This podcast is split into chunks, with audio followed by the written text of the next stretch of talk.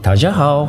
我叫 Google Chu，哎，很高兴认识你们。大家好，我是陈旭。グランツーリスモプロデューサー山内 I'm Matthew です。 Scott from Valve。呃，大家好，我是谢元伟。 I'm Jason Van. J 流的听众，大家好，我是索尼电脑娱乐的负责人天天五人。 Hi, I'm Yusuf from the Xbox team at Microsoft, and you're listening to Jadio. 追根溯源，挖掘游戏文化，深入浅出探索业界秘闻，聊游戏也能长知识。欢迎收听集合网加迪 Pro。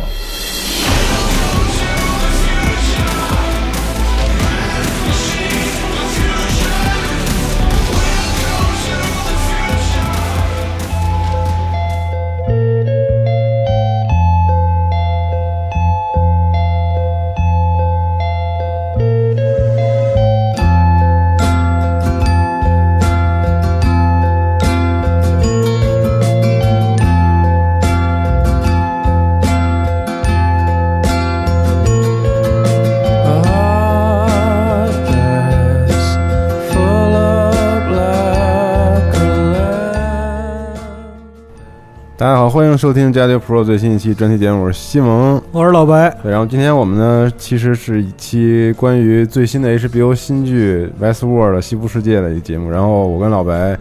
也不算这期的主角啊、其实我们请来了一位嘉宾，请自我介绍一下。啊，大家好，我是重轻，嗯，沉重的重，呃，沉重的重，轻盈的轻，嗯，对，然后仲青老师，其实在我们之前，嗯，就是前不久在我们网站投了一篇文章，对对，被我们的网站中这些看西部世界的用户啊，奉为了一篇非常神奇的文章。对，其实就是就是神文，并不并没有过誉，对对嗯对对，嗯，然后这篇文章里面讲述了这个二分心智二分心智，对，而且还有这个编剧们让他们参考的一些书书籍，然后是怎么来。包括怎么影响他们写这个西部世界的剧本的故事的，然后里面分析的特别正确。我们看完，在第九集放出之后，看完仲卿老师的文章，看完第十集之后被震慑了。对对对，对对，发现一切都是真实的，嗯，对都是对对的，对。对对然后，所以今天我们请他来，就是我们系统可以聊一下，用一期的时间系统聊一下《西部世界》里面的一些概念。呃，对一个概念啊，然后包括它的一些结构以及这个剧集啊本身的一些意义吧，可以嗯是这么说。那么，仲卿老师也有很多的观点，包括说是一些其他方面的知识和大家来分享。我觉得我受不了了，你们太太猛了，我就是完先全，抬上去，先完抬上去，先抬上我去。们先抬上去，咱然后们秒速五厘米往下掉啊， 然后还有一个事儿需要提醒一下，就是说，如果在听这期电台的朋友，你还没有看过这部剧的话，嗯千万请关掉，现在请关立即关掉，马上绕行，因为就是在这一期节目里边所谈到的一些概念和观点，将会极其严重的影响你观看这个剧集的感受对。啊，你会被带着走好，真的所以是朋友们，下期节目再见！请你关掉本期节目。对，然后看过剧集的朋友们，我们继续来聊这期节好好目。好对对对好，嗯嗯。然后咱们从何开始呢？呃，钟情老师，我们先从这个剧集先剧集本身的这样一个结构，或者说你对它的评价， 对啊，开对，始我吧就就我觉得咱们仨都可以嗯说说，先就是热热身吧。先热热身，好好好，就是大家对这个剧打几分儿？比如说，如果十分儿起评的话，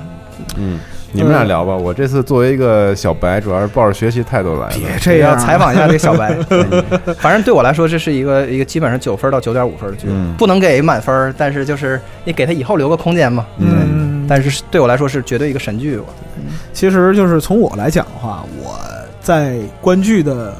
途中产生了怀疑，啊，嗯，很很担心就是这个剧的下场。对对，但是在第九集、第十集放出之后，就是我的评价跟钟情老师是一样的。对对对对，基本上就是如果因为这个剧本身来讲，对它的评价是一个会产生分裂的这样一个认知。对啊，一部分人群可能认为这个剧集并不是就是盛名之下其实难副，嗯，那另一部分人认为就是它有很大价值在里面。对啊，啊我觉得看到最后的时候，我都觉得大家看的不是一个东西了。就是可能你在网上看大家讨论的时候，或者你身边的人看，你可能觉得有一些人他恨不得就是在看另一个剧。嗯，所以我觉得任何好作品，它都是有很多个层次，然后每一个每层次的看人人都有不同的想法，对，各取所需，你就是看到你自己想看到的那个部分，哎，对你来说就足够了，就很好。就这个剧它就是是一个千人千面的属性嘛，绝就是对一是千个人眼里有一个一千个哈姆雷特。就对对是对对对对，就是这样。所以我说，我就是在我看来，这个剧就是，嗯，如果你让我去归纳它的特点的话，我想说，就是对我来说最大的一个特点就是它不是一个特别流畅的对那种。一蹴而就那种行云流水写出来的一个剧，它是一个非常非常艰难的构造出来的一个剧，嗯对它是对一个对那对种有点像那种像就是那种非常复杂的像埃舍尔的画的那种感觉，嗯就是有一个很复杂的结构在里面。所以在我来，在我看来，它是匠气远大于灵感，对匠心远大于灵感。所以就是。他事实证明，我们看到他的这个主创的采访啊，他们就是去介绍他们这个创作过程，也是这样。嗯他们有一个非常大的一个编剧团队在屋里憋，而且憋了好几年。他们就是这个剧，实际上一四年就开拍了，拍了一集就停，然后啊一七一四年就开拍了，开拍之后就是剧本跟不上，因为我后面的剧本出不嗯来，然后大家在剧组这儿等着也没法拍，嗯然后停下之后拍到第三集，然后又停了，就是因为后面的剧本又写不出来，啊就这样对就哦对是对拖了对这么长时间，到到今年才把它拍完。实际上是一个非常非常精致的一个集体创作的工程，就是这个剧的剧本是一个工程，它可完全不是一个那种小说的概念。对对对对然后，所以就就是这是一方面，然后另外一方面就是乔纳森诺兰这个 creator 本身，嗯我们说就是他跟他哥一样，他俩在我看来有一个特别有意思的特点，别人都没有，就是他俩掉书袋儿掉特别厉害。就是吃书，就是狂看，狂狂看书一狂堆看什书么什么狂看书对，嗯狂看书，狂什么学经典，然后把把里其面的梗都给用出来了，对对，然后就是自己去，就是恨不得就是特别干的，直接往剧本里写， 嗯就是男主角停下来，然后就出现一个黑板，就跟《灌篮高手》里边那啊博士一样，说我给大家讲一下， 讲一下讲一个理论，嗯特别特别特别出戏的一个东西。嗯对就是对就是呃，也不能说出戏，就是说在别的剧里边儿，这可能就是一个很突兀的东西，但对是在这个西部世界里面，它会变得非常自然。嗯对你到这个环节，你就想知道对它应该是什么。对，就对是富这个尔曾经两次在黑板上给你讲的那对个原理是，对对对，给你讲课。对对对，然后如果这块儿你认真看了，那么你就你就会看到这样一个版本的剧。如果你没看也没关系，嗯你可以看到另外一个，就是也挺酷的，哎，挺好看的一个，哎，表面的一个版本也不错。对对所以就是一个分层次的这样一个剧，从我看来就很神奇，是这样。对，嗯所以说其实呃，从我个人角度来讲，我不知道钟情老师怎么想，我是拿《西游世界》和《黑客帝国》来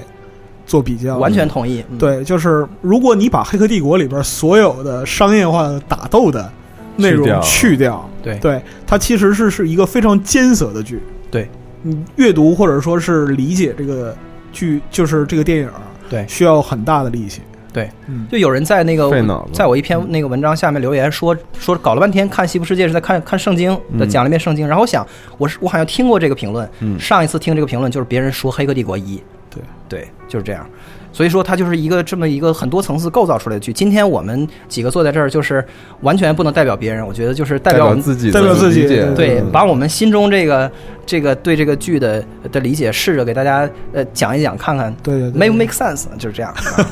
对一个阐释的过程。对对对，就是那我就开始了。开始吧，嗯啊，就是首先我觉得这个片儿，它你一上来，它视觉上就是会给你一种很强烈的类型片儿的感觉。对对对，它是个西部片儿，对这个你是不能回避的。对，就是它虽然有一个科幻的内核，但是它西部片儿的那个视觉和镜头的那个塑造是完全一点儿都没省的，非常足，给的非常非常足。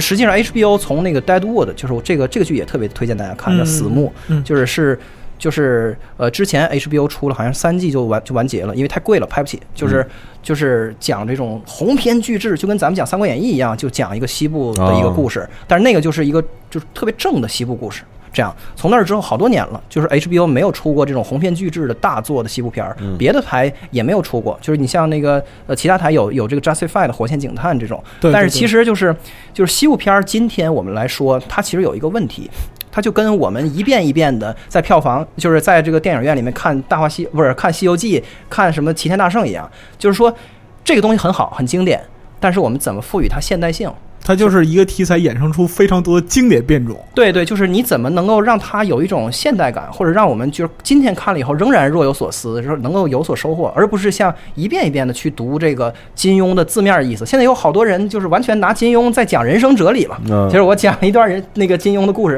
然后给你讲一个非常就是现代的职职场生活什么这些东对西。对对对，其实一个典籍啊，它被反复的检验嗯和解读之后，就会产生这种现象，比对如说红学、对对对金学、对啊白学、白雪，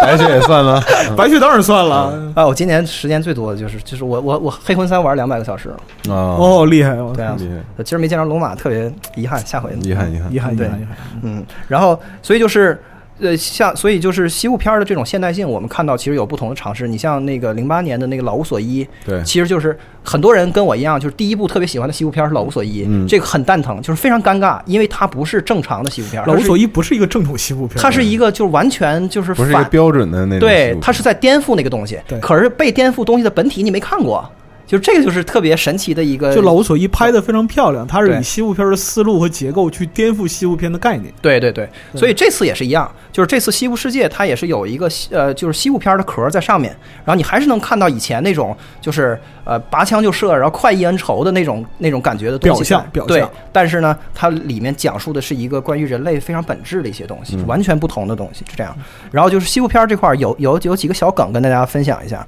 就是诺兰这个导演他最喜欢的西部片儿是那个就是 Sergio Leone 的那个《西部往事》，就是嗯 Once Upon a Time in the West。嗯这是这个片儿，就大家现在看已经很没法看了，就是那种七，那可能是七一年还是六几年的片儿，特别老就特别特别老那种片儿。对，但是就是他特别喜欢这个这个电影，所以他这里面用到这几个这个概念，其实都来自那儿。第一个呢，就是这个甜水镇、Sweet Water，、嗯 Sweet Water 对这个镇呢，其实嗯出就自那个就是电《影西里部往事的》的、嗯发是那故事发生的所在地。呃啊，打这儿我插一句，就是对说我看到 Sweetwater 这个镇名的时对候，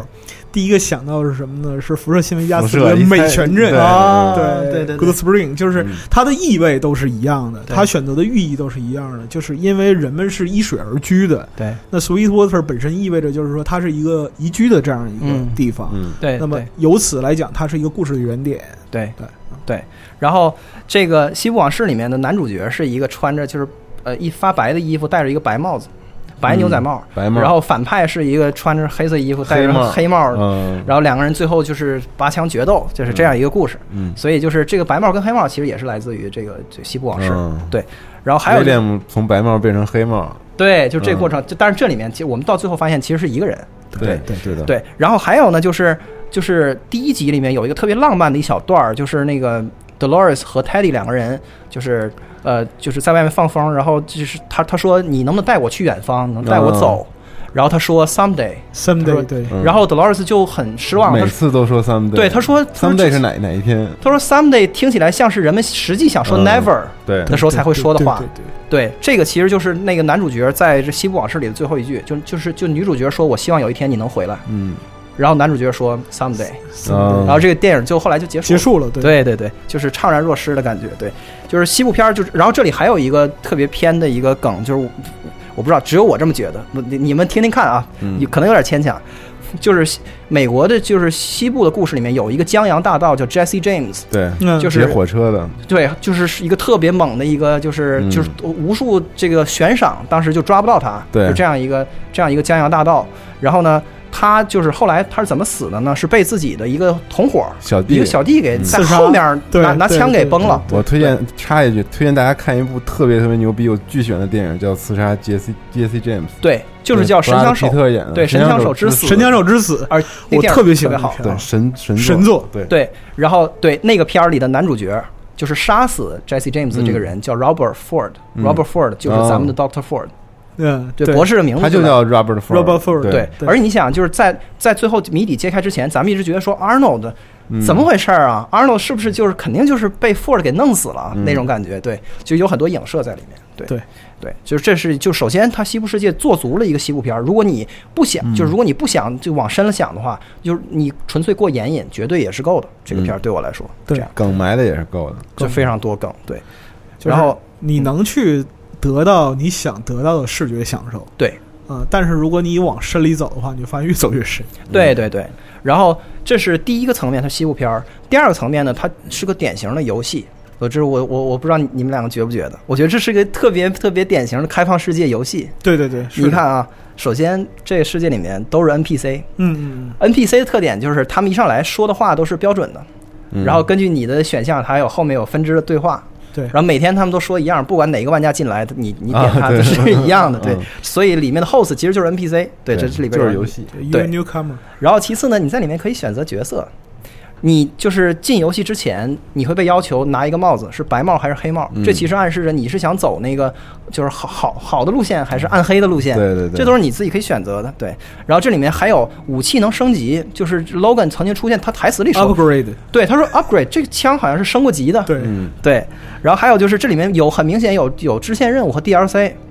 就是他们不是有红河上的奥德赛，就是那个塞兹莫尔说，啊对 我们设计了一个新的 narrative，可对以可以可以给插入进去。它是在原原始的这个游戏体验的基础上，再加一个内容资料进来片对，就完全就是资料片的概念。对，然后当然我们最后知道，就是加的一个最大的资料片，就是整个就是一个全新的游戏了，就是 Ford 最后给我们加上的这个。对对对，要到第二季才能看到。然后就是这个游游戏呃游戏里面有很多彩蛋，就是有很多如果你想细去考证的话，镜头里面出现的小物件啊什么东西非常非常多，包括它的音乐有很多都是有很明显出处的，就都是在跟你说话，都是有意思的。对啊对，然后最后就是玩家很明显的有不同的风格。玩家有不同的风格，比如说威廉，他第一次来的时候，他玩恋爱养成类游戏，就是他就是，其实他是在处对象，对对对对对，对是的，是的，心跳回忆， 对对对对，对，然后到几十年之后。他变成了黑衣人，他玩的就是，呃我想起咱们当时聊黑魂的时候，杨毅说那舔图流，他是个一寸一寸的砍，典他是个典型的舔图流玩家，就是说我要我见着谁就全部杀干净，而且要把所有的那个物品都捡一遍对，舔要把图头皮都要翻开看一下，这种，对，就是 所就以是，寸草不生那种感觉。对对对，坚壁对清野，说的很好，确实是个游戏。这么一说来是个游戏。好然游戏后，然后就是包括游戏的这种就是打开方式，对不同的人有不同的方法。对，就是因为我看到就是那个黑衣人去劫狱的那一段儿，嗯给我笑的不行。嗯，这个就是拿一个事儿来做类比，就好比辐射二，你要进一个屋子，嗯正常人的话是开门，啊，对，然后就是普通人就是如果发现门被锁上了，会想法嗯撬锁。人民币玩家，然后不，但是如果说你是个邪道玩家，就会用炸药把门炸开。嗯对对对，但是你就可以达到自己的目的，对对，对完全是开放的。对所以就是，就诺兰他接受采访的时候，很明显的就是就是正面的就呃回应了这个呃就是质疑，说你这个是不是受到游戏的影响？他说他就是受到了三款游戏的影响，第一个就是这个 BioShock，他说受到影响特别大，就《生化奇兵》生化奇兵对，生化奇兵，然后就是 GTA，这是这很显然，然后还有就是这个 Red Dead Redemption，就是那个嗯《荒野大镖客后荒》救镖赎客，，对对，对，所以就他跟他媳妇儿说，我们两个抱着研究的心态玩了一些沙盒游戏，嗯，呃，然后再来做这个剧，对，就是这样。对，玩所的以都不错。玩的都不错。它里边儿那个其实就是向这几个沙盒游戏的特征致敬的这样的但生化奇兵因素不是沙盒，对《生化奇兵》不是，对，但是就是《生化奇兵》在里边儿的，就是给人的感觉也是很重的。嗯，他就说《生化奇兵》那个作者就是明知道玩家不会点那个对话嗯， NPC 的对话，但是他还是写写了一大堆，坚持的写了一对堆，对，就是这样。所以他也是受到启发，他觉得就是按说那所有的观众都会问说，你那些 host 的那些对白演给谁啊？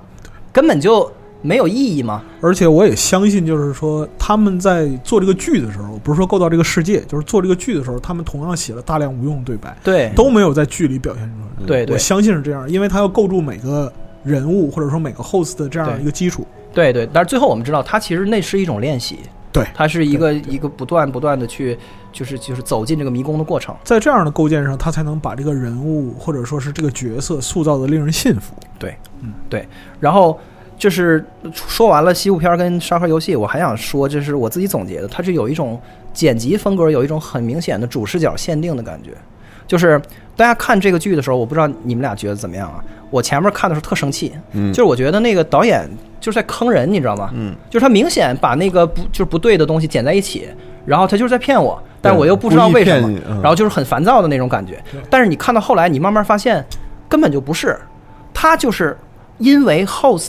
他的那个记忆的形对对式对就是那样的，就是他说这块儿他那个他借鉴了那个菲利普·迪克的那个作品，就是有一个叫菲利全嗯叫全面回忆。对菲利普·迪克就嗯是全面回忆那个什么《银翼杀手》啊，什么《少数派报告》什么这些嗯对，就是对一对个对对一个科幻一个经典的一个作家。嗯机器人会梦见电子羊吗？对，他说就是在他的那个设定里面，就是说，如果你有一个完美的记忆，完嗯美到就是一切的那个知觉你都能够身临其境的话，你不可能知道它是记忆，对就跟源代码一样，这是真的对你就你就变你就直接活进去了，嗯你此时此刻就在里面，对，所以说他就把这个也借用进 House 里面，所以 House 有这个设定，所以我们会看到他的记忆跟现实它分不开。那个那个剪辑的方式是来来自于 House 的设定，对嗯它不是在坑你，这个本来就这样但只是前五集我们并不知道，并不知道对的而且包括就是最后揭晓这个是什么呢？就是一个记忆的基石，对对呃，对这样一个作用。为什么要有这样一个基石？因为你的整个人格的构建都是围绕这个记忆展开的。对对，所以这种主视角剪辑其实是他们的一个传统。你像那个他俩，就是他跟他哥做的《记忆碎片》，当初也是男主角失忆，失忆就直接反映在剪辑里，你对看到的对就是对一段一段的记忆，然后一望一段片儿，马上就屏幕一黑，就是到另外一个时间了，对，就这样，就是你看到黑屏的时候，就是他忘了，对。就是他忘了，他陷入了这种遗忘的环节之中。对，所以说大伙儿就经常说诺兰是坑王，就是特别就是嗯特别祸害人。但是其实你去想，他这些剪辑，嗯很少有纯粹是为了迷惑你的，对就几乎没有。我是在说实话，对而且就是这个也反映了我们客观世界的一个嘖具体的现象嘛，就是说对你的眼睛所见的并不一定是真实的。对，对，然后再加上那个镜头，就是我们看那个镜头特别稳。后来我我就看的时候注意到了，后来看他们采访的时候，他也说，整个前九集都是用斯坦尼康，就是整个是一个就是身上缠啊，住的斯坦尼康腰架儿，啊特别稳的腰架，然后这样拍的时候真呢的，是一个特别机械的一个，就是特别有点像纪录片那种感觉，它不像是那种那种特别有人的呼吸感的那种动作的那种感觉。对但是它到最后有，而且就是说，在前九集里边，包括无论是人物的中景还是近景还是特写，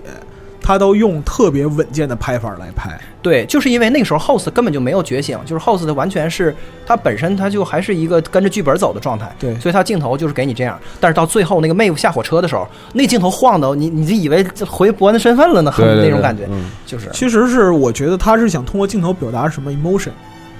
就是 host 本身在没有觉醒的时候，emotion 对于他来说是没有意义的。对对对对噪音啊，对。但是当他们就是真正具备了就是自我意识之后，情绪开始影响这个人本身，就是或者说是 host 本身的这样一个指向。对，嗯，对啊。然后就是最后就是我想想说一下这个，它剧情这块儿其实挺厚道的。我不知道大家觉得怎么样，但是我觉得解谜整个这个过程，它给观众它给观众留的细节是足够多的。它不是那种就是像 Lost 一样，我觉得 Lost 是一个教训，就是在。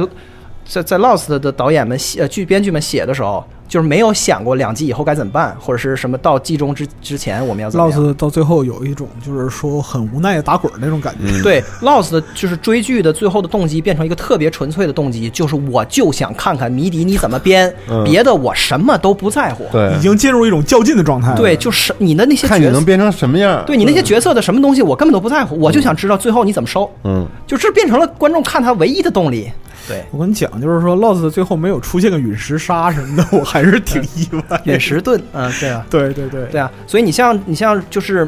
嗯，在这西部世界里面，如果你真的想考证的话，你可以其实，在第五六集的时候，你能感受到说那个 Arnold 和和 Bernard 他俩其实是有可能是微妙的联系有那种微妙的联系。对包括你发现那个，凡是在地下室跟 Dolores 在一起嗯的时候，他穿那身衣服是一个那种黑色的那种那种实验服，对但是那个在任何其他时候工作，Bernard 穿的都是一西服，西装那根本就对嗯不是一套衣服，而且每次的都是都是这样的区别，每次都是这样的区别。你可以意识到那个情境是不一样的。对，然后再加上那个 Dolores，就是 Dolores 在分析模式，就是 analysis mode 的时候，被调试的时候，从来都是裸的，她是对不穿衣服的。对但是为什么会有一些时候是 Bernard 跟他坐一块儿，然后他是穿着穿着衣衣服服的呢？就是他这些东西前面都埋住了。然后另外还有一个细节就是，本纳的在和 host 的谈话或者说是进行调试的时候，从未摘下过眼镜。对对对对对对对啊，那只有在就是说那个第五集、第六集里边和穿着衣服的 Dolores 进行调试的时候，他把眼镜摘下来，沉默了很长时间。哦，对，然后还有一个就是最深的，就是我我我举这个例子，就想就是想让大家看他这个构造的这个过程有多么的，就是他们想的太多了，就是。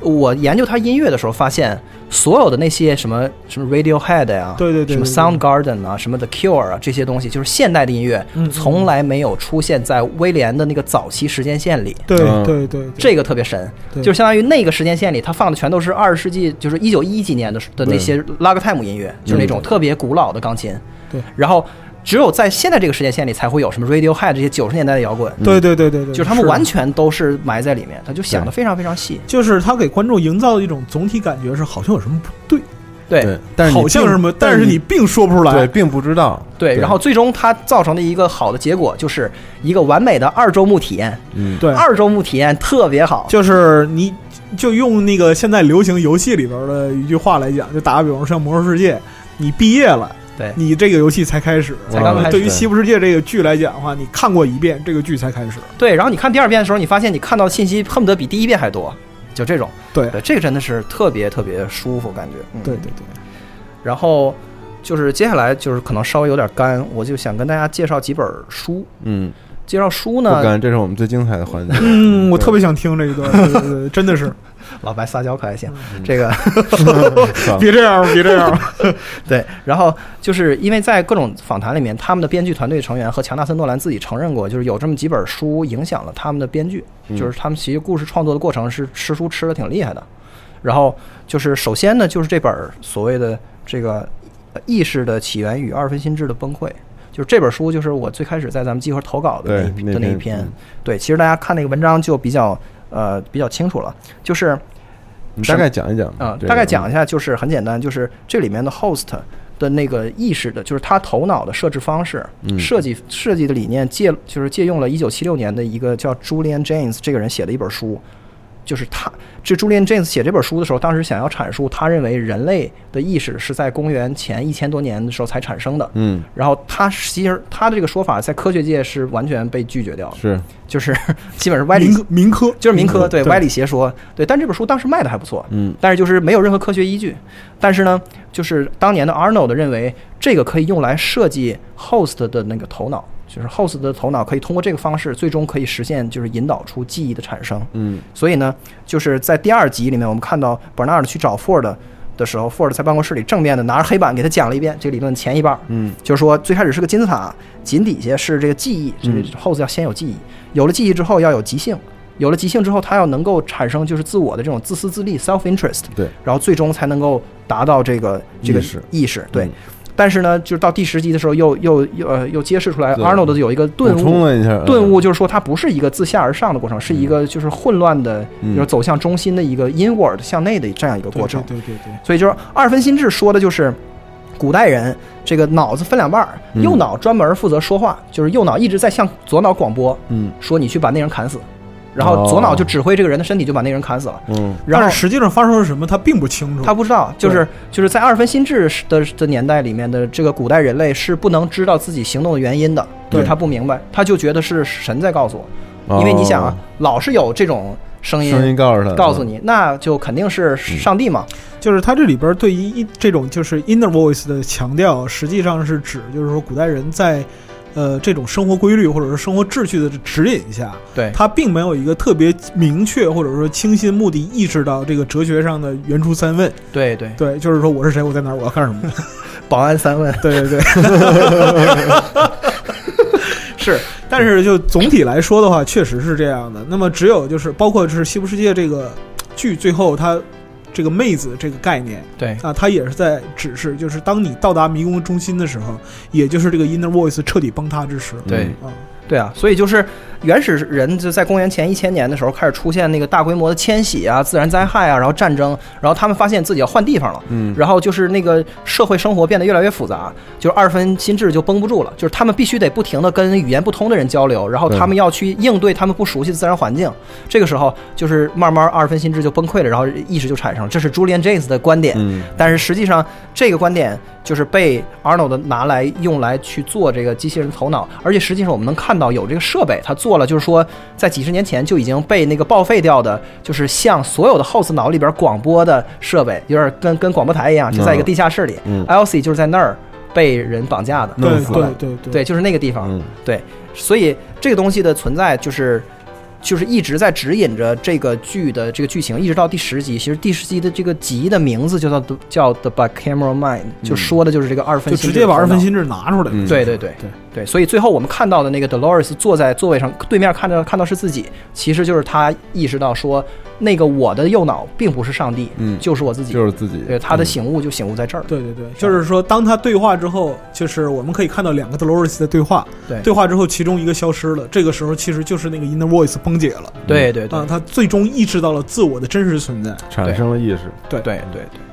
对，然后所以就是呃，但是我不是很推荐大家读这本书，就是很难读，比较艰涩，而且 就是断断然没有中文版这样。嗯，然后，然后另外几本书我我们就一带而过的说，就是首先这本是毫无疑问的这个路易斯卡罗尔的《爱丽丝梦游仙境》，嗯，嗯就是这本书直接就是在剧里出现了。对那个谁，对管那儿的送了一本书给他，嗯他说你读一下这一段儿。嗯对对，然后啊他一开读始，就出现了，对他读的这一段儿被好多电视剧都读过，包括《Lost》里边 Jack 在第三季里给自己孩子也念了同样一段儿，嗯同样一段，对对对，对是的，因为它是一个特别经典的类比隐喻，就说。昨天我的生活还好好的，嗯怎么今天就变成这样？我对怀疑我的这个整个这个环境都不是真的，或者是我起了什么大变化。就是对其实对对于整个这个剧的设定的有一个整个结构性的隐喻。它是一个揭示，它是对一个揭示。然后就是呃，这儿说一句啊，就是《爱丽丝梦游仙境》里边还有另外一个隐喻是特别经典的，就是 Follow the Rabbit，啊，对就是跟着白兔走。嗯啊，跟着白兔走，实际上是什么呢？就是在你无法意识到你身处一个什么样的环境或者什么样的世界里的时候，给你一条线索，给你一条线索，你并不知道前面等待着你的是什么，但是你只能跟随它。嗯，对，然后就是 Follow the Rabbit 这个梗在《骇客帝国》最开始就出现了，一个是那个就是两片药，那个是发现真相。然后啊最开始的时候是这样，就是那个 Neo 在自己家里醒来，然后他显示器上不是醒了，醒就是 Wake Up Neo，啊，对对对，对啊啊，然后给他一个提示，就 Follow the Rabbit。对对对然后他把盗版碟交给那个来买那哥们儿，然后看着那哥们儿码子身上纹着一个兔子，嗯啊，，就有人敲门嘛，他对开对对开就是这个梗，对，就是这个梗，嗯就是《爱丽丝梦游仙境》这个梗，对，就是像这样的梗，在那个就是《黑客帝国》里还有好几百个，对对特对别神这个。嗯对，受不了了，《黑客帝国》我不想说，操，墙上的涂鸦都是梗，受不了。对，然后而且就是整个就是 Dolores 的造型非常非常像《理想形态》里面的爱丽丝，嗯其实跟那个之前的那个嗯《爱丽丝梦游仙境》的电影版也非常非常像，哦那还真衣服的是啊颜色也一样，然后那个造就型扣子啊，包括她的发型版都型也一完样全一样版。式一样，对，她就是一个爱丽丝，实际上她就是一个爱丽丝。嗯对，然后还有一本书就是侯世达，就是 Douglas Richard Hofstadter，就是他写了一本叫《G.E.B》这个书，我们今天不能讲，就是不能讲这个本书单讲能单讲一期节目，对，而且就是我说实话，完全看不懂，嗯就是它是一个完全对人的那个思维挑战到极限的程度。它其实 GEB 说的就是哥德尔、艾舍尔艾和舍尔巴赫巴。赫哦，哥德尔是那个数学家，嗯就是哥德尔不完不完备性定理的那个数学家。嗯对然后埃舍尔就是画那种荒谬的那种对对画的对那对个人，然后还有巴赫，他就是这本书就是从这三个人的作品里面开始延伸，最后告诉你说这里面有一种美学的内在规律，他们三个人做的的作品是其实是嗯有同样共性的是一个东西，对，哦就是是完全一样，就是是对形式不同对的对一样的东西，就是 GEB 没我我是不敢说能读懂，嗯 真的是不敢说，吓死了。但是他的一个核心观点，我觉得我们可以说一说，就是说，呃，他认为所有的科学，啊、所有的哲学，啊、嗯这些就是说学术方面的延伸，最后要归结到一个命题上，就是美。对你是为归根到底，你是为了追寻美，你在做这些研究，你在不断的前进，就包括整个人类的这样一个文明的发展，你最终的归结都是美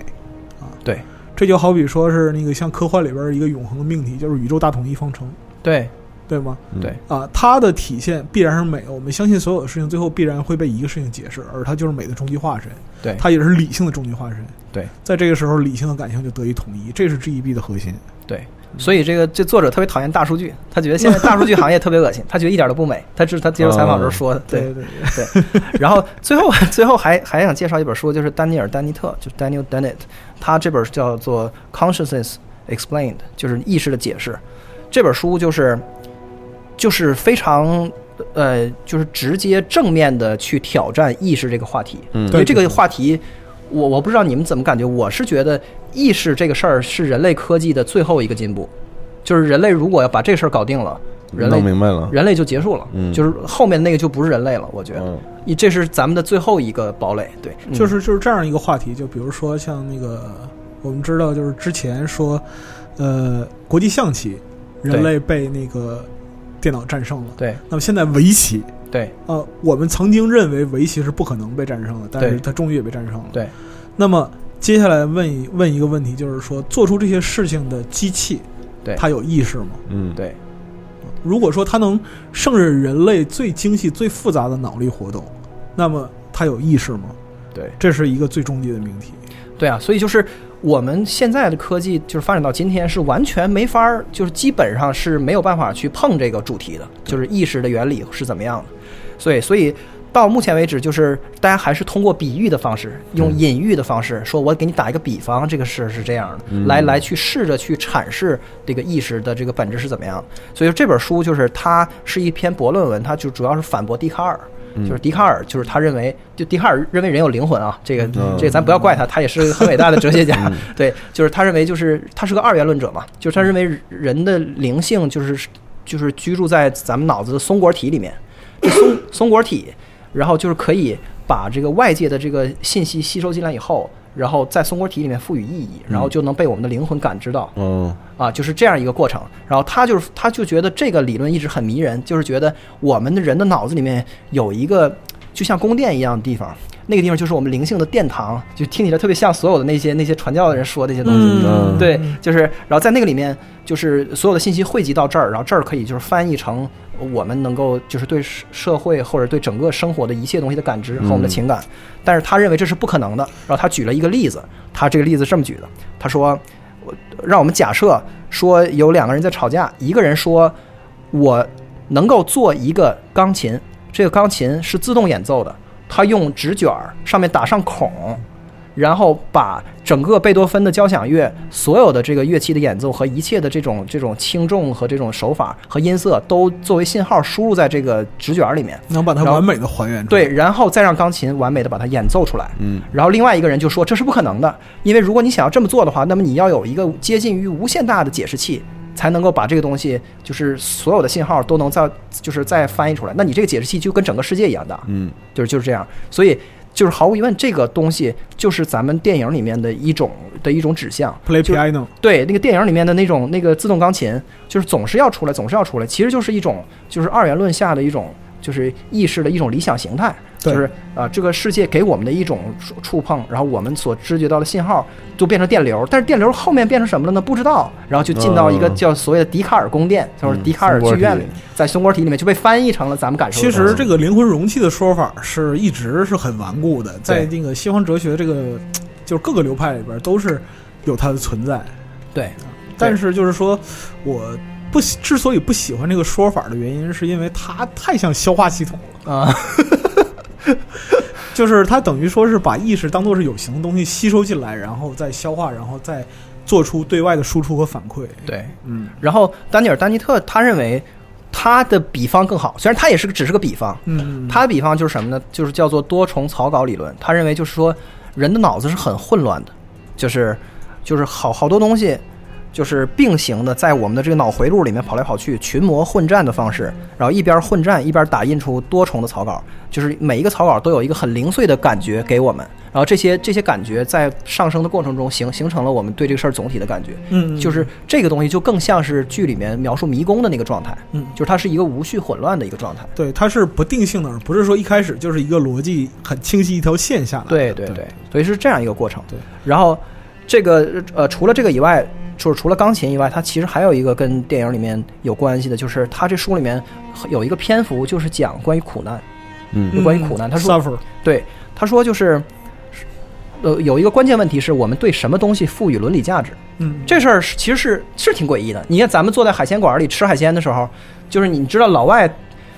你这说老外政治正确吗？呃嗯，可以吗？？可以吧可以可以，嗯就是洋人对这个外国友人们，就是拒绝在那个能看到大水缸的那个就是饭馆里吃海鲜，因为他觉得特残忍。嗯，这就是看不见就可以哇吃。对对对嗯这个就是中国文化上讲君子远庖厨嘛。啊，对啊，对啊，就是这种。然后你我那我们为什么会要去同情这些东西，而不同情那些东西呢？嗯那为什么我们对于牛羊肉就没有问题，对然后对于比如吃狗肉就特别特别受不了呢？嗯就是他们就是有好多哲就哲学家试图回答这个问题，嗯其中就笛卡尔他就说，因为啊，就是没有推理价值的东西都是低级的。所以对我就在我们看来，动物就是的生命是很低级，它没有推理的能力。但嗯是但是边沁认为是就这个这个说法根本就没有道理，他认为推理能力不是这个问题的关键，嗯关键是它能不能受苦。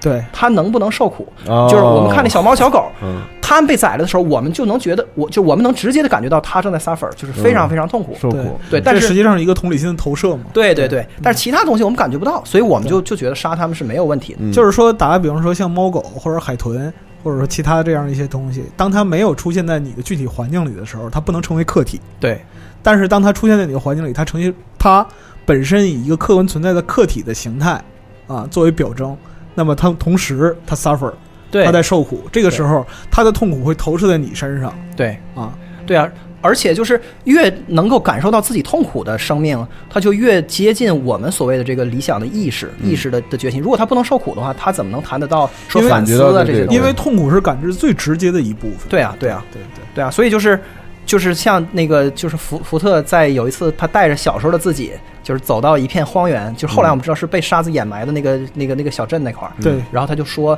他说了一段话，他说这个无聊的人是不能感受到无聊的，嗯，对，就是他那个小孩儿说说我爸告诉我那个就是。就是我的关关于无聊的一个论述，但是他说，真正无聊的人是不能感受到无聊的，嗯所以凡是感受到无聊的人，都就是都能够就是有自我反省，他就是的这个能力就。你感受无聊的时候，实际上你已经在这个反省的过程之中。对对对，所以其实这个话对于 House 来说，其实是一个鼓励，就是说，对就是你们如果能够感受到无聊这个概念的话，你们就完全是有希望的，是有嗯救那的。说明你们在就是拥有自我意识的路上已经前进一大步了。，对对，嗯那同理可证，这个这个 suffer 也是一样，就如果你非常的痛苦，然后你一遍一遍的受到这个折磨，你的这个痛苦其实就是你生命的一个意义，就是你生命的一个基石就在这儿。嗯对就后来所以你说做的是像就是进化这种东西，它实际上就是伴随着痛苦而生。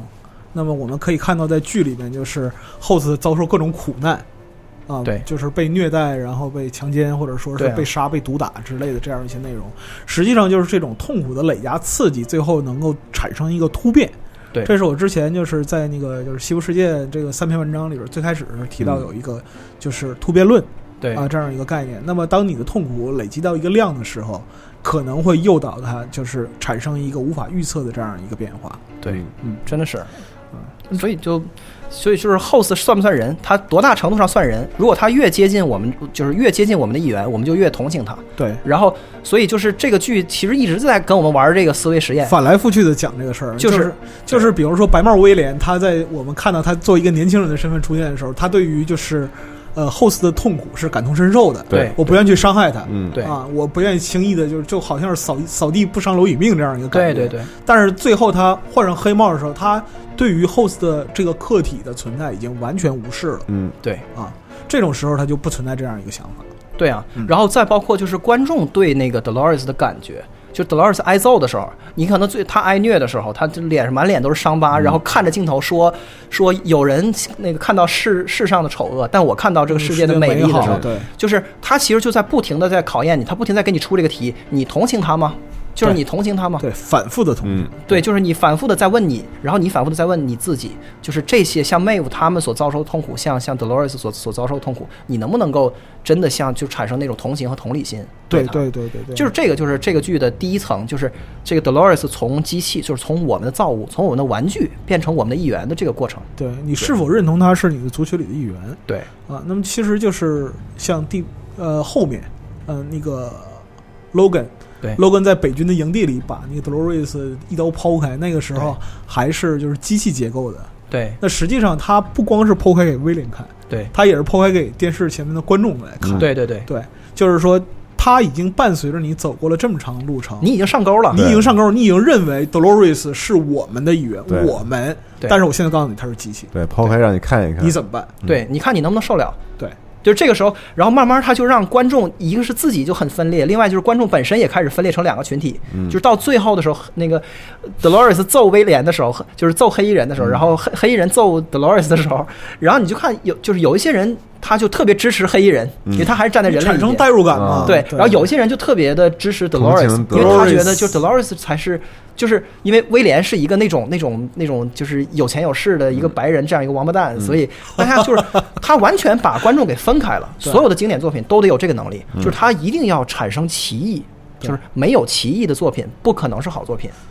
就是这样。就要求你来站队。对，然后你，然后最就是最后你会意识到这个里面有一个根本的矛盾，就是你自己也说不清楚。你又你又觉得黑衣人也有道理，然后你又觉得 Dolores 也很可怜，总觉得他妈哪儿有点不对。对对对，就是当他带着你去思考的时候，你会觉得哪儿有点不对，但你说不出来是为什么。对对，就这样。所以说是关于那个这个意识解释，丹尼尔·丹尼特这个意识解释这块来讲的话，它其实也是对意识讨论的一个很重要的，呃，算是里程碑吧。我觉得应该算是里程碑。是啊，这个应该是推荐大家来看看。对然后比较有意思的一点是什么呢？我们前面讲到，就是说朱利安·杰恩斯啊，他这个二分心智的理论，在那个整个的就是心理学界和科学界被认为是民科，然后遭接受了大量的唾弃。嗯，但是丹尼尔·丹尼特对他的评价还挺高。啊，是吗？对，但是丹尼特他本身来讲的话，说是这是一本非凡而奇异的书，因为他这个时候已经构建了自己的理论基础嘛，对但是他并没有就是单纯很粗暴的讲说你这他妈就是胡扯对对对，啊。他说这是一本非非凡而奇异的书，他说有很多确实好的想法是蛰伏在无用的垃圾之中 的。那么。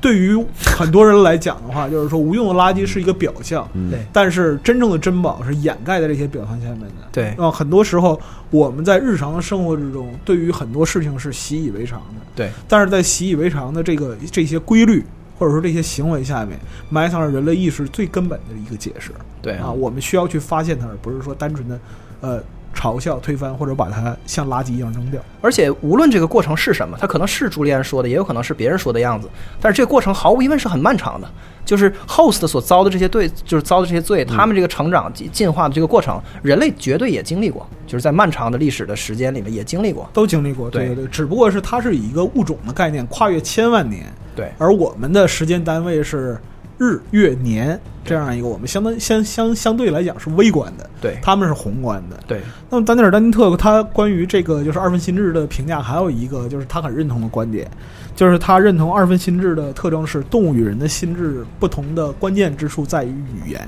嗯，也差异之处在于语言，就是说语言它实际上是构造了其他的这样一个世界，嗯或者说是在语言的描述里面啊，我们通过自己的思维。通过心智，通过意识来构建一个你的认知的空间，而并非是一个客观空间。这就和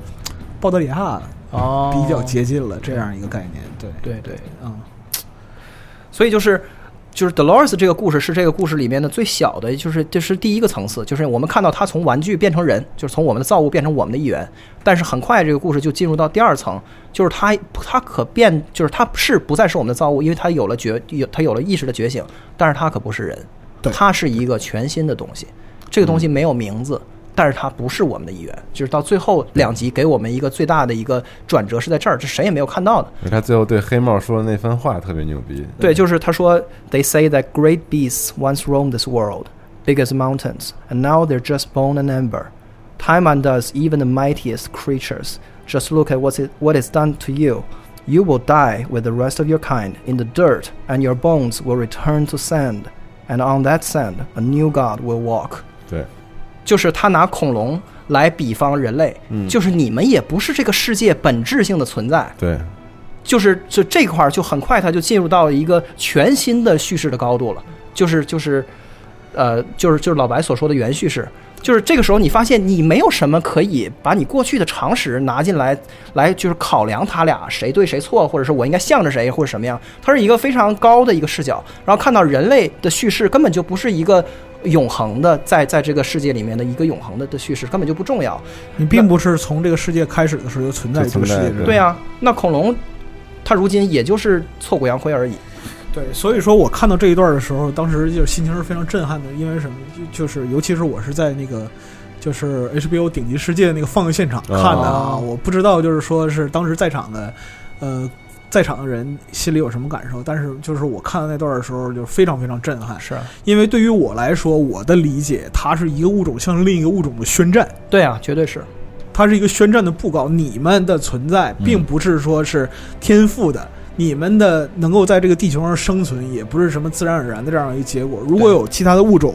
智力、体力、其他所有方面能力高于你们，那么你们就要被毁灭。对啊，这就跟那个《阿凡达》就是人类去那个叫纳维星球嗯一样，嗯就是就就是有人评嗯论说你拆的不是房子，你拆的是庙，就是它其实是一个整个你就是你比如说我们见到一个，比如说比如说呃大航海大航海时代，你第一次见到印第安人的时候，你去拿你自己的行为规范和你对这个世界的伦理道德的那个去套用去它套人家，就是即使是你理解人家、爱人家，可能都是一种误解。对，就是这是一个非常非常陌生的事儿。此时此刻，你意识到你眼前的那个 Dolores，就是你爱过的、恨过的那个人，他不是人，他无论他是什么，他是一个你不再能理解的东西。对对你最大的错误就是把他认为是人。对，而咱们人类，并就是至少你这一生没有就是任何这就是跟同样具有同样智慧的平等的另一个物种共共存的经验，你是没有的。但是其实，在人类远古的的时代，人类有过。这就是福特的另外一段对白，就是他在那个让伯纳尔自杀的之前，他给他他给他给伯纳尔讲了一段关于尼安德特人的那个论断。他说：“We humans are alone in this world for a reason. We murdered and butchered anything that challenged our primacy. Do you know what happened to the Neanderthals, Bernard? We ate them. We destroyed and subjugated our world. And when we eventually ran out of creatures to dominate, we built this beautiful place. We build this beautiful place。对，就是它完全是一种讽刺。就这个这一段我，当时我也是极其震撼。我就是看我听到这一段，就就是这个音乐真应景啊！啊，是啊，是啊，对，就是当时我看到这段之后，我当时的感觉是说，Ford 在其实在威胁他，就是我我就我觉得 Ford 是在向这个伯伯纳的 Bernard 示威，就是说。你你你你，就是你给我小心点儿！我们人类是非常狠的，但是等到后来你再看第二遍的时候，你意识到 Ford 完全是在爱护他，嗯在跟他说你们现在很嫩，就你这样，你根本就你搞不定。他其实是就是这个剧的处处的这个对白哦都有着歧义，就是你都当有时二项的这种感觉，对，都是都是有有分叉的。然后你当时的那一套，你觉得特别顺，到最后你发现整个都推翻了之后，你发现福也特别嗯顺，福特是一个特别特别爱护这个 host 的人，然后他整个就是他的想 就是他法，情怀特别博大，而且他从来没有骗过人。嗯，福特说的每一句话都是真的，而且是大白话。嗯，对，就是过去你一百次觉得福特是在装逼，对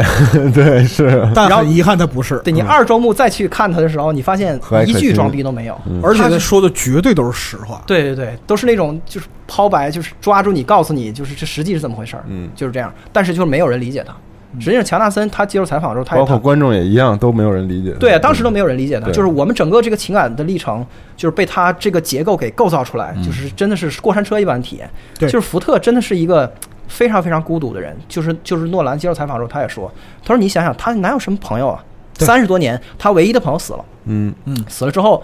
他的合伙人是他自己造出来的。那他没有办法跟 Bernard 去交心，因为真正那个那个问题，他是没有办法跟 Bernard 去讨论的。对，然后他有的时候会去地下室跟那个坏了的机器人聊天对儿，喝酒那呃老个比尔，喝酒老比尔，对，跟 Old Bill 喝酒，嗯就是他其实非常非常的孤单，一直到他最后他他临他临死前他的新故事 New Narrative 上线的时候，他说的的那一段话，现场那五十多个就是董事会成员，根本就没有人就没有人听得懂，嗯没有人听得懂，只有我们观众可以理解。就在他死之前，他就是带着孤独，带着自己所有的，不管是错误也好，还是他的这种情怀，还是他对这个世界就是超人类的理解也对好，对对带着他全部的视角和他的高度就走向坟墓了，就对没有人可以理对解对，对，就是最后他实际上是一个把自己献祭的这样一个过程，就绝对是他变成一个圣徒。是啊，嗯，对于就是说新的物种而言，就是说他的死亡意味着这个物种的新生对。啊。那么就是我给钟情老师补充几句啊，就是说，就是吃掉尼安德特人这个这个这个典故。就等于说是什么呢？在那个原来的考古的过程之中，就泥人他一直是被当成人类的这样一个分支，嗯啊来看待的。但是就是在现代嘛，尤其是近一二十年，那么随着越来越多的考古证据的一个大白天下吧，对，最后揭示的根本原因是泥人是被智人，就是我们现在、嗯我们这个族群给毁灭掉的。对啊，那包括说是那个很早之前的其他的分支，就是古猿下地直立行走的这一批，那么嗯西方古猿、拉芒古猿等等，实际上，当时如果说你说亚人也好，或者说是猿人也好啊，它的分支可能会有几十个、几百个，但是生存至今的只有一个分支，对，就是咱们嘛。就是我们。嗯，对对所以说在不同的物种的竞争之中呢，它是非常残酷的。那么最后就是当本纳的举枪自杀的时候，叫了就是说 Ford 的名字 Robert 嗯，啊，他是第一次以名字来称呼 Ford 的，对他之前就叫 Ford，对对吧？对但是就是说，Ford 看了他一眼，说了一句话：“永远不要信任我们。嗯，对，他讲的不是说我这个人，对而是说不同物种之间的理解对啊。你和我是完全不同的物种，你不要把你自己归到我这个阵营里来对，我也不会把我归到你这个阵营里来。我为什么放弃你？对是因为你在这个物种进化之路上不再有希望，对而不是说因为别的。我不是说因为你是本纳的，所以说干掉你。对对，我是从一个宏观的，就是说物种隔离的这样一个角度上去对对待你的位置。对啊，而而且我而且我跟你说过很多遍了，就是你你不要试图成为我们，你觉得我们有什么好的吗？对对对人类的意识是致命的腐败， ，You're 就 not 是 one of us。对，就是你你们比我们强多了，对，就是这样。对对对，他之前反复的在提及这样一个事儿。对，那么如果我们是按照剧情框架来推理这样一个过程，如果本纳的在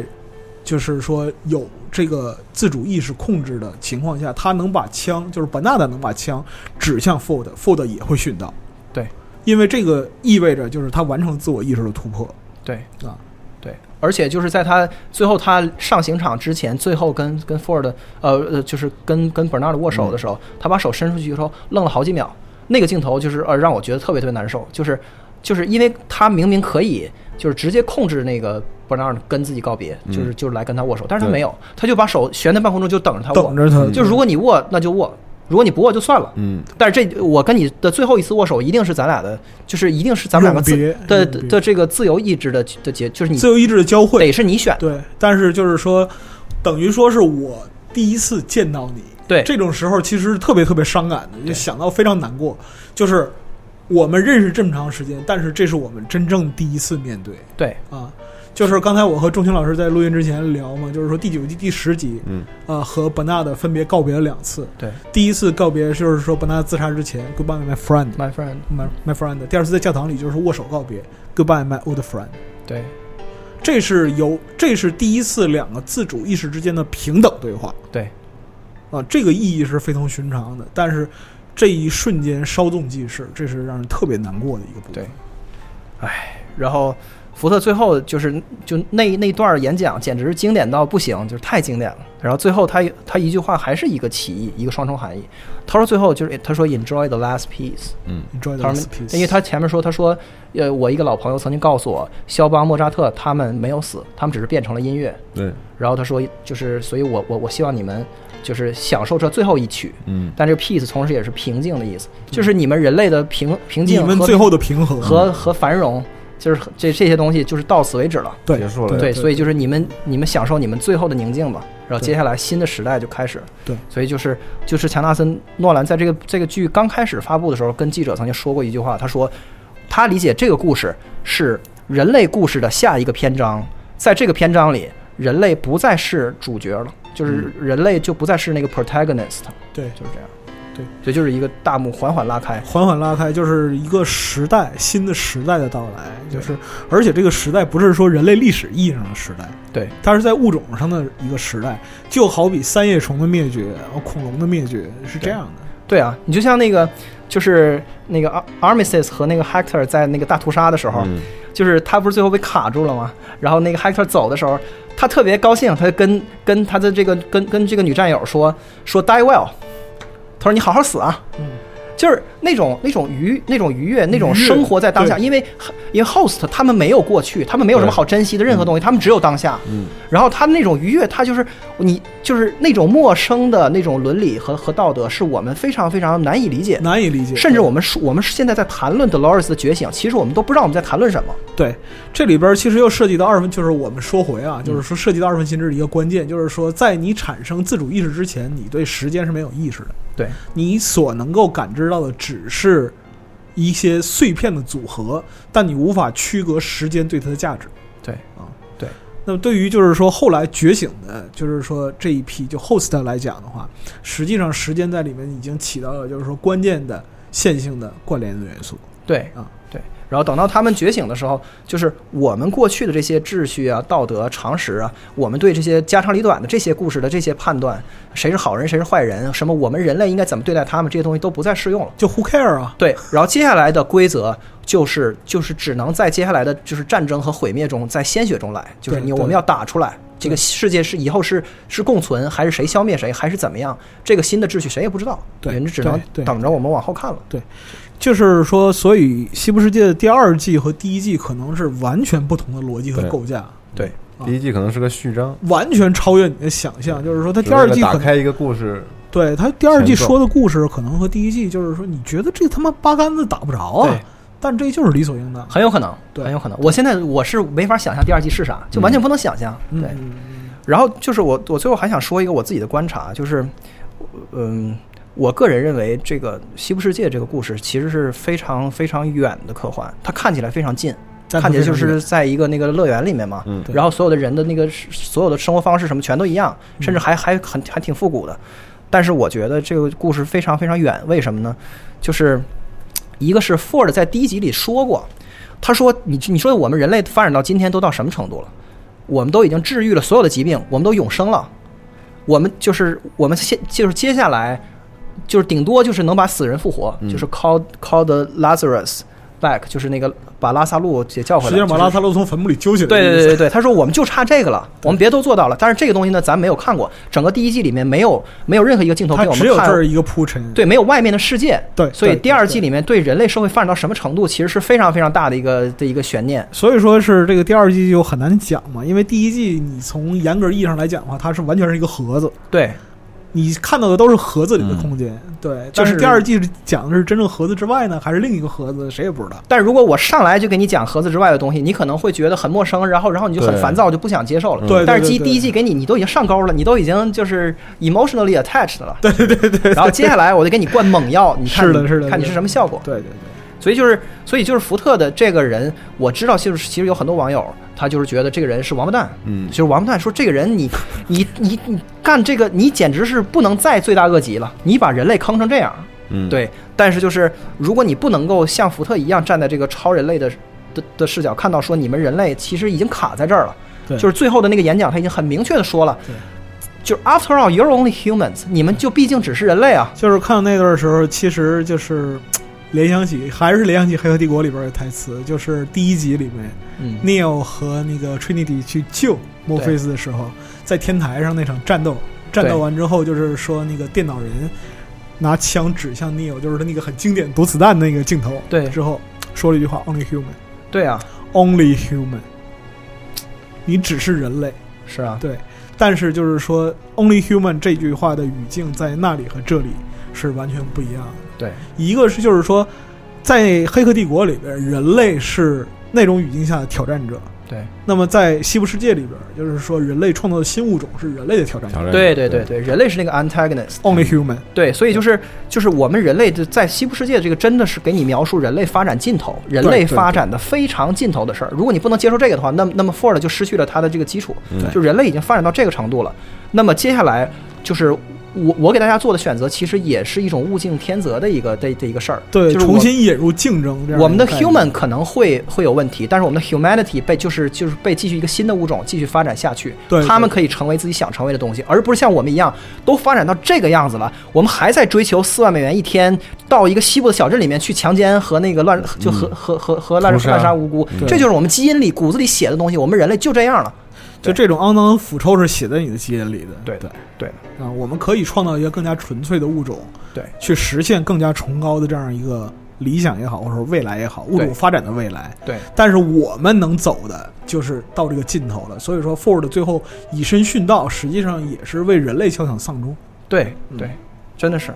反正反正我是挺理解他的，我嗯就我觉得这个故事里对我来说男这个男一号是他，就是就主角就是他，他是主嗯角，其实是他的故事。对对对，其实就是对于这个物种之间的这样一个竞争，或者说是不同的啊认知的这样一个话题，刚才和钟情老师也讨论过，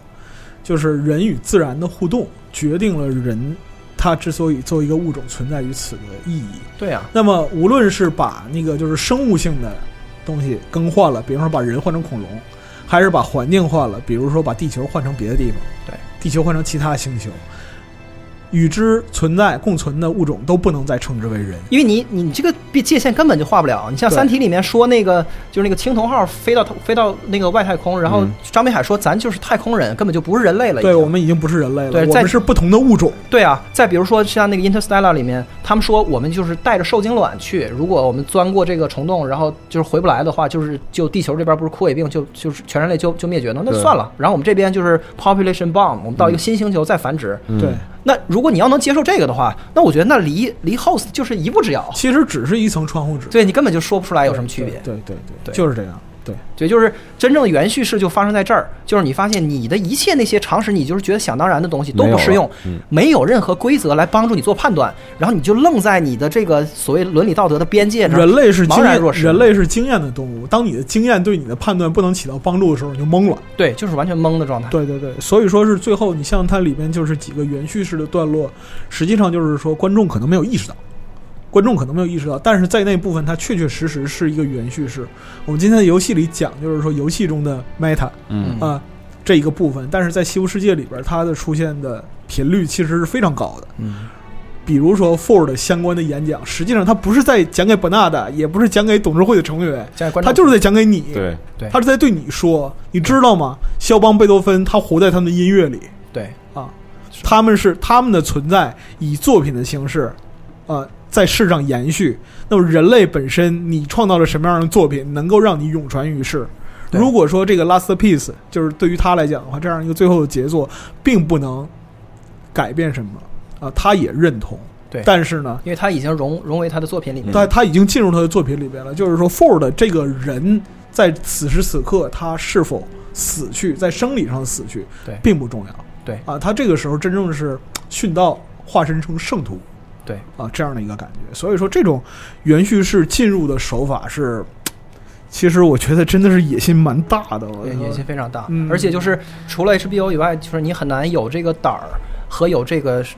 呃，有这个资金能够来敢做这做个这尝个试事儿，敢因为做风险非常大。对对，就是你等于是你让观众的头脑跟着你跑一个马拉松，你就跑着跑着大家就累了，你知道吗？然后就放弃了，对我就走了。然后就是就是会留下一部分人说说这什么玩意儿，就是故弄玄虚这种，就很正常。而且就是他在整个剧的节奏里边，因为诺兰之前他接受的访谈里边也说过嘛，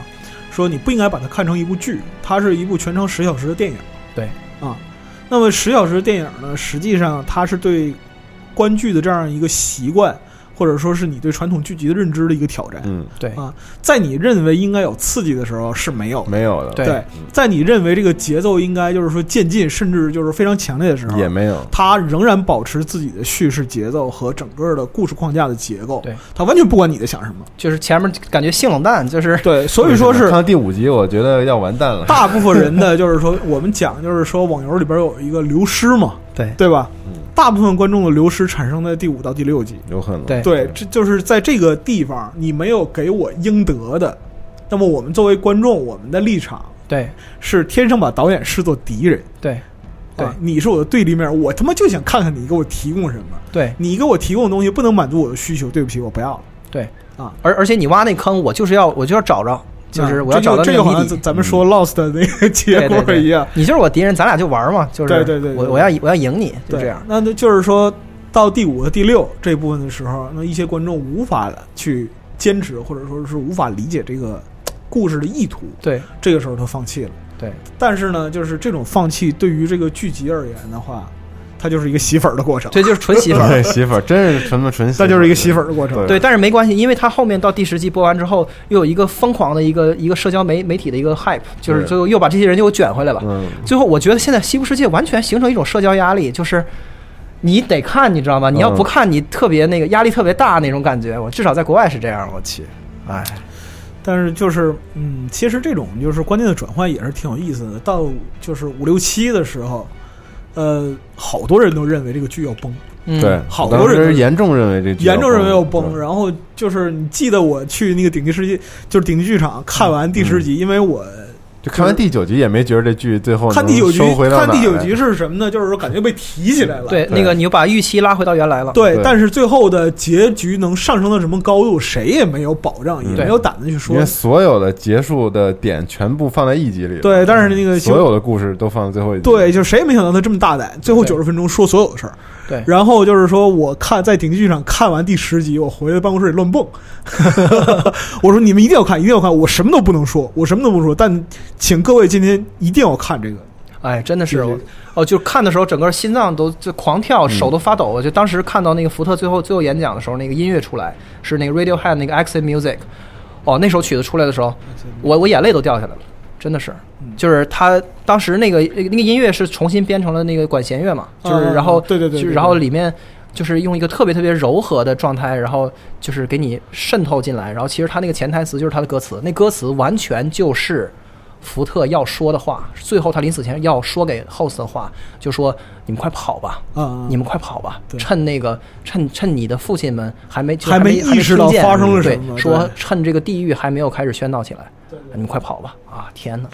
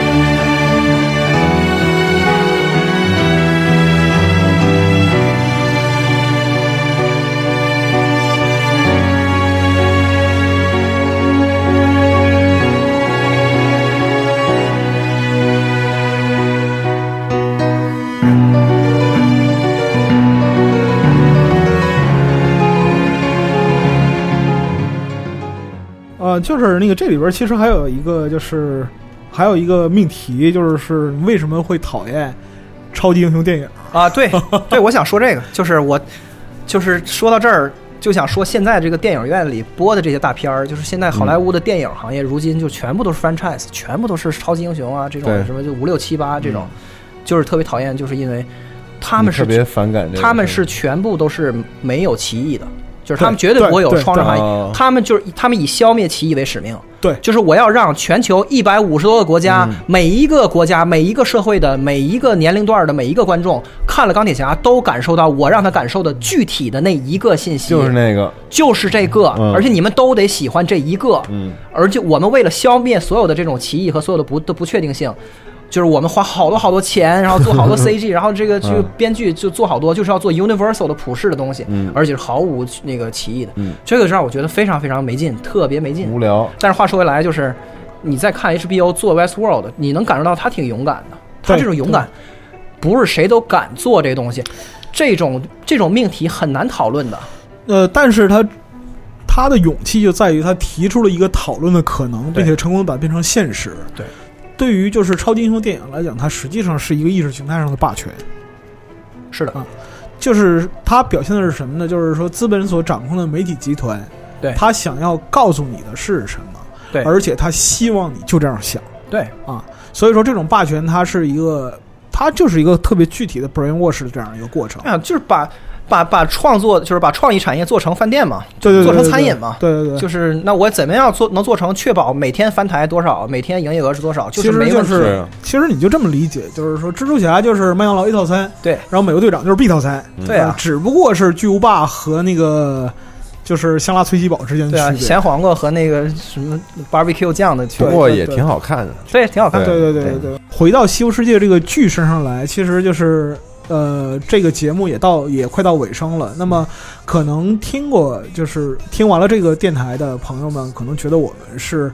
言过其实，嗯啊、几个神棍， 那几个神棍在这儿各种神 吹啊啊，这剧吹上了怎么天这个剧封神了什么这那，但是我认为这不是一部传统意义上封神的剧，对它不是封神。我们从这个剧里实际上看到的是每个人的自己，对，你的就是说对于他的认知，实际上是反映了就是人作为个体啊，在对于就是说是思辨或者说是自我意识的理解上到了一个什么程度，而非这个剧怎么样。对啊，对如果我们说《Breaking Bad》它是一个就是封神的剧，我认同，嗯，它到达了一个就是相当的高度，但是《西部世界》和它不在一个意义上对，啊，我们没有必要拉它来强比。真的是，嗯，反正就是你看超级英雄片儿很放松，但是看《西部世界》，我保证你是精疲力竭，对，精疲力就是尽趴在地上最好。就是你知道吧？ 那个第十集放映会结束之后，所有人都进入了贤者世界，就是 没人说话了，满足尔是这样的，就是一部好看的电影或者一部好看的剧集，让你会感觉到满足而充实。嗯西部世界让你看完之后是满足而空虚。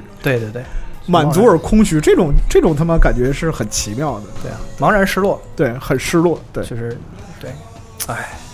反正最后就是我还想给大家推荐一本书，嗯就是跟这些都没什么关系最后一本书，就是一本、一本还是让你的头脑精疲力竭的书。反正我自己是不敢说自己看明白了，就是这本书叫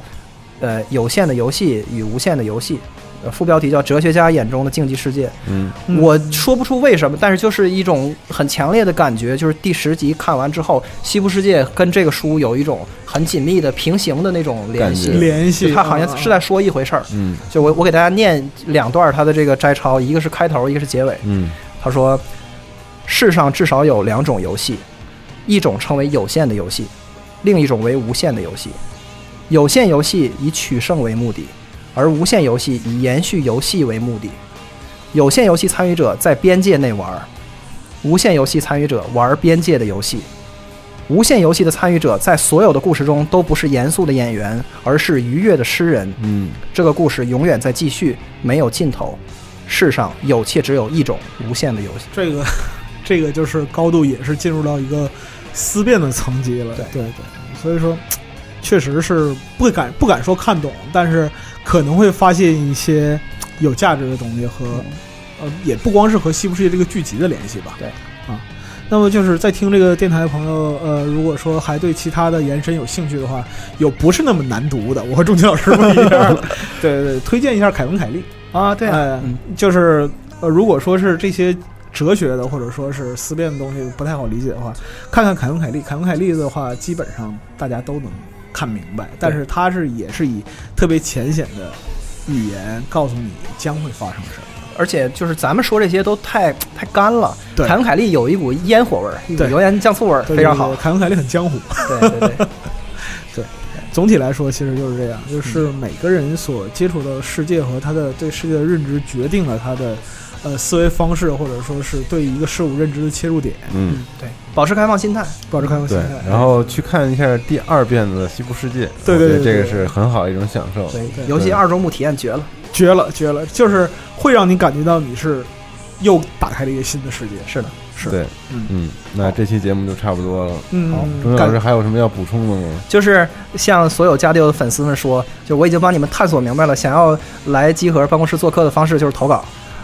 哎呦，谢谢谢谢钟谢情谢老谢师，谢太棒了，谢太谢棒了，太棒棒了了。对对对，如果或者说期待如你更多投稿。对对，期待更多投稿，同时也是希望更听众们，如果有更多好的题材的话，嗯也可以就是尝试这一条开启集合之路，对打开这个副本儿。对的，嗯对对对，好，那咱们就下期节目再见。呃哎，再见，拜拜。拜拜。